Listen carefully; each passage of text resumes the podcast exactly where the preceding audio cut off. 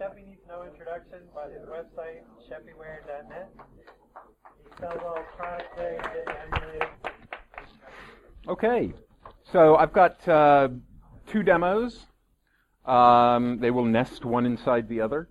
Um, as is the tradition, there is a new version of Suite sixteen this year. It is not the, the big update that I had originally planned to do because it took me longer to find somebody to take over Syndicom than than I had hoped. Um, stop, really, come on. So we'll go ahead and just um, we'll just give that a start up here, and I am going to. Uh,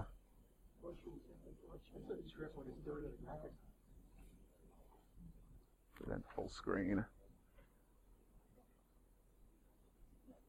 Come on. There we go. That's better.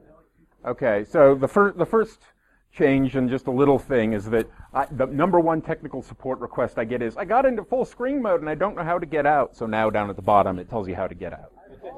Yeah. Exactly. Um, actually. Okay. So let's see, let's make our way through the new stuff. This is, you know, my usual my usual drive. I've been using the same uh, emulator boot disk since nineteen ninety-four. Um, yes, this is a MacBook Air. Um, so let me go through some of the little things that are done first. Uh, I fixed some crash bugs that used to crash when you tried to clear the recent disk list. That's fixed. Um... The, uh, um, oh, how about that? It's listed twice. Um, sound emulation, I completely rewrote the sound code. It's It used to use the old Carbon sound manager, and now it uses um, Core Audio.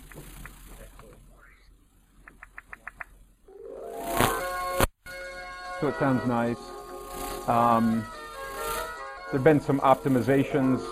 Some optimizations made to the uh, the way the sound code works. It used to, for performance reasons, back in the old days when this code was first written for, you know, fifty megahertz machines, it used to shut off the sound circuitry, so to speak, whenever there wasn't sound playing.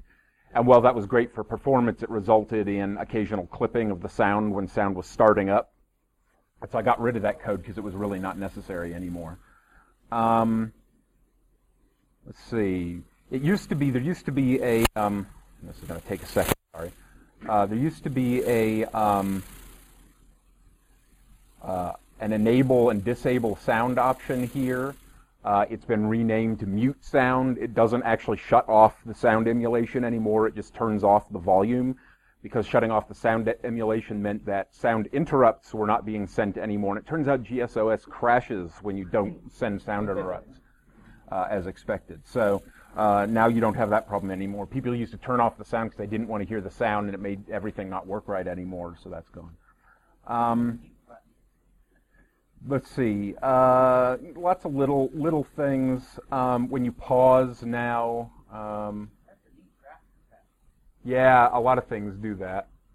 Uh, when you pause it, it now dims the screen very dark. It is not quite black, but it is close.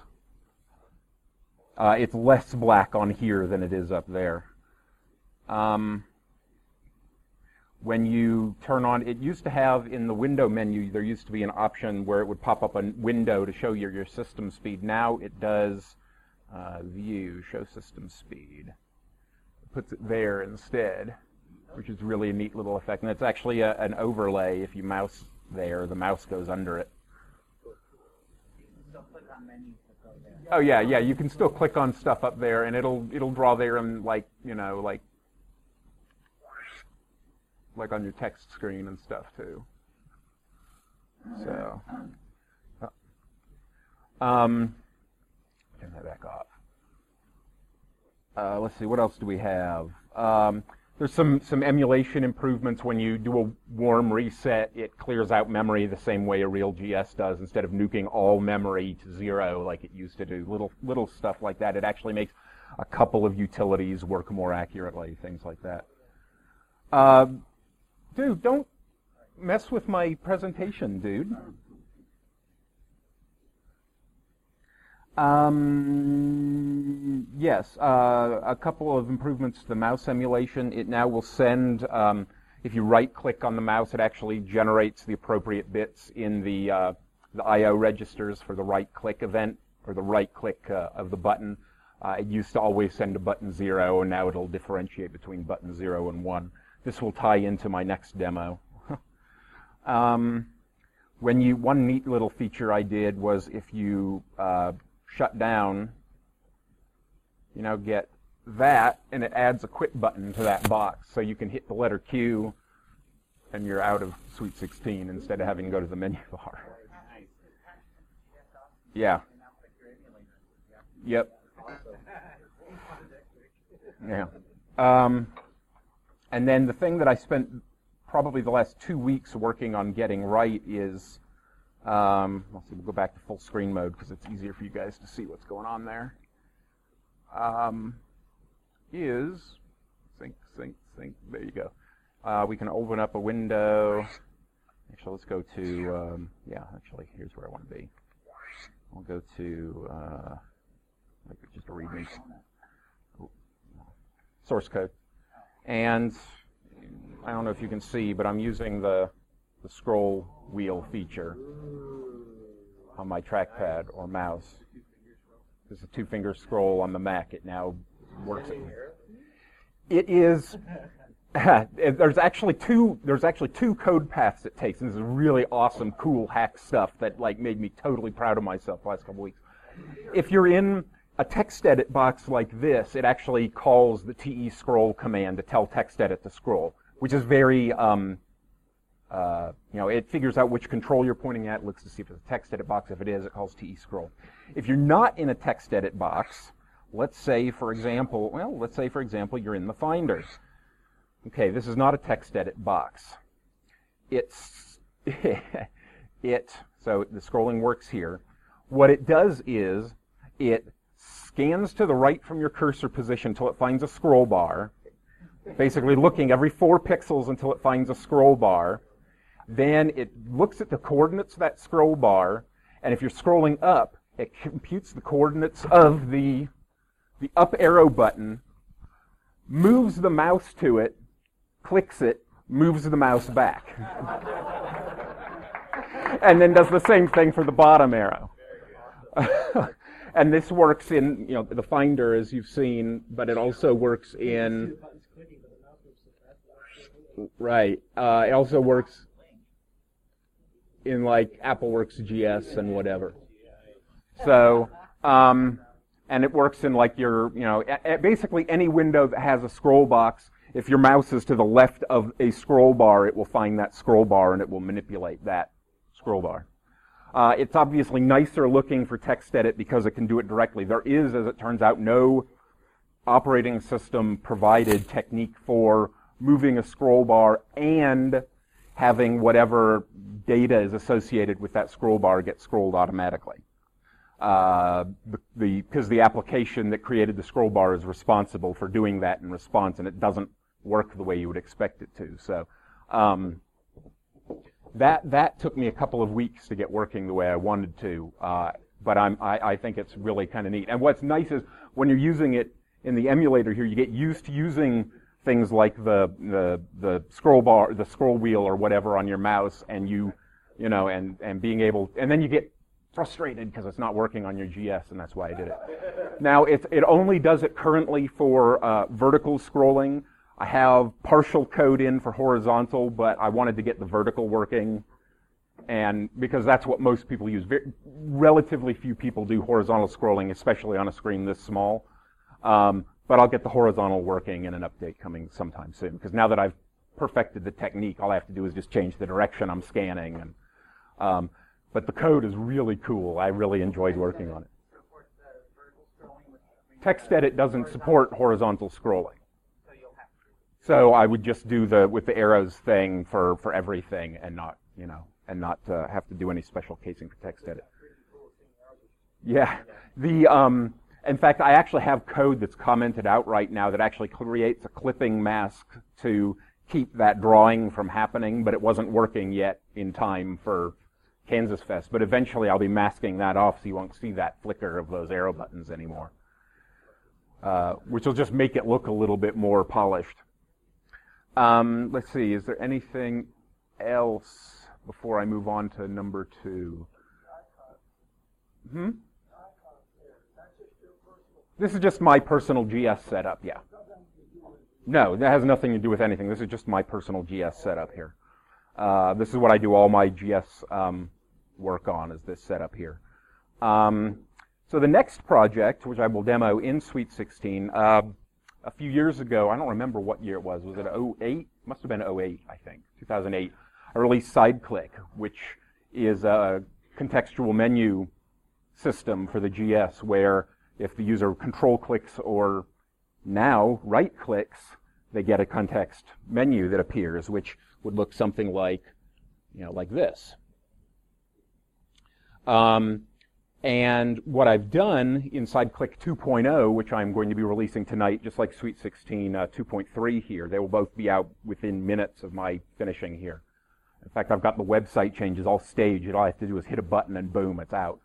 Um, what I've done is Uh, something I had wanted to do before but had not been able to figure out how to do because it took some hacking through the Finder. Another thing I'm really excited about having been able to figure out um, is that now when you right-click on one or more Finder icons that are selected, for example, you know, let's select it.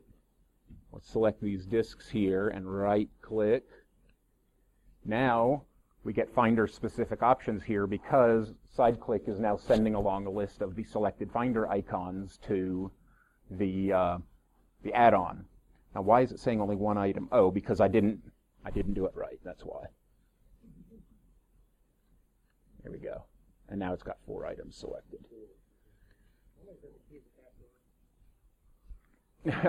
So what happens is you can uh, you can now um, you know you can do icon info or whatever, and because it's contextual.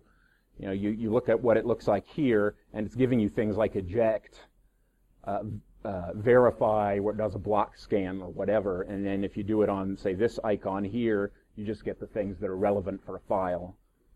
Uh, if you do it on the trash, and I'm actually going to move the trash so the menu doesn't get clipped, you know, you'll see icon info only because that's the only one that's available for uh, for the trash. Uh, that is coming soon. I'm actually going to be working on the, those things are all in an, in a basically SideClick comes with like four or five, I don't remember which number it is, uh, little in, uh, extra extensions you can install to take advantage of it. One of them is this new Finder one. I'm actually going to be doing another extension separately that is going to do some trash related features, uh, including the empty trash on right click, but also I have figured out finally how to do uh, keystroke for moving things to the trash, which I have been trying to figure out how. I have a project file in Merlin on my uh, emulator here that was created in nineteen ninety-four where I started trying to figure out how to make that work, and I've just finally figured out how to do it, so I'm going to do that. And it will, so it will do both, you know, like command delete to move stuff to the trash, and it'll add the option on the right now, click there. Right click will work on a real G S. Yes, yes, right, right exactly. Uh, and if you happened to find, by some miracle, an A D B mouse that sent a right-click on a right-click, most of them use it for like a click lock on the left button. But if you happened to find one, it should work. It would work. No. Uh, one thing to keep in mind when you when you do upgrade to Suite sixteen two point three is all the little little uh, G S extensions and stuff that comes with need to be upgraded to get some of these new features. Uh, so read the instructions, you know, and mount the tools disk from, in fact, I'll show you that. It's, uh, there's actually a menu option to do it here. Setup menu, yeah, and mount tools disk, and it puts up that, and then there's a README that tells you what to install where, and uh, it's actually the Suite printer init is where almost all of this magic happens, because when the init was first created, it was just for printing support. And I decided against renaming it because I didn't want people to wind up with like two copies of this thing with different names and getting into trouble. So, um, I have better things to do. If you, I, my, my opinion is if people can't figure out how to do this by following the instructions provided, they shouldn't be using it in the first place. It's free. People can get over it. Um, uh, and, you know, I have like the, the, you know, and these are old features, you know, the ability to transfer your text from your clipboard back and forth between the G S and the Mac. Uh, it's an, in, uh, an N D A from uh, Ewan. It's help for Spectrum. Uh, and um, uh, toggle full screen switches you between full screen, regular screen mode. Uh, that was my first attempt to help people get past their inability to get out of full screen mode, but it turns out that most people don't install it, so it didn't do them any good. Um, so that is, that is, I guess, really it. If anybody has any questions, I would be happy to answer. I actually do have a couple more things. This does still run on PowerPC. Um, it is two, uh, version two point three is the last major release that I expect will. After, I mean, there might be a two point three point one if I decide to go ahead and put in the horizontal scroll thing or whatever. Um, but after that, I'm planning to go to uh, Intel only, most likely. Um, this is Intel right now, yeah. Uh, it does require macOS ten point five now. Version two point two worked on... Um, worked on uh, ten point four, but now it requires ten point five because some of the stuff I'm doing just was vastly easier that way. Hmm? Uh, it does run on Lion. I'm running Lion now, and it works fine there. Um, the uh, let's see, what else? I guess that's all I got. Uh, if anybody has questions or you know comments, the suite, the uh, the SideClick package, the downloadable. Uh, package includes sample code and documentation for how to write, you know, programs that use the contextual menu stuff. So, you know, that's all there. And um, it should all be available, like, any minute now. Well, that's not right.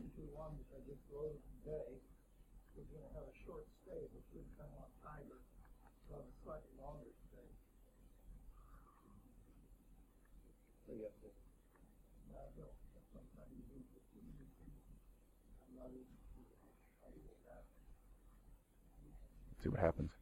Anyway, so uh, yeah, if anybody has any questions, I would be happy to answer them now. Mm-hmm.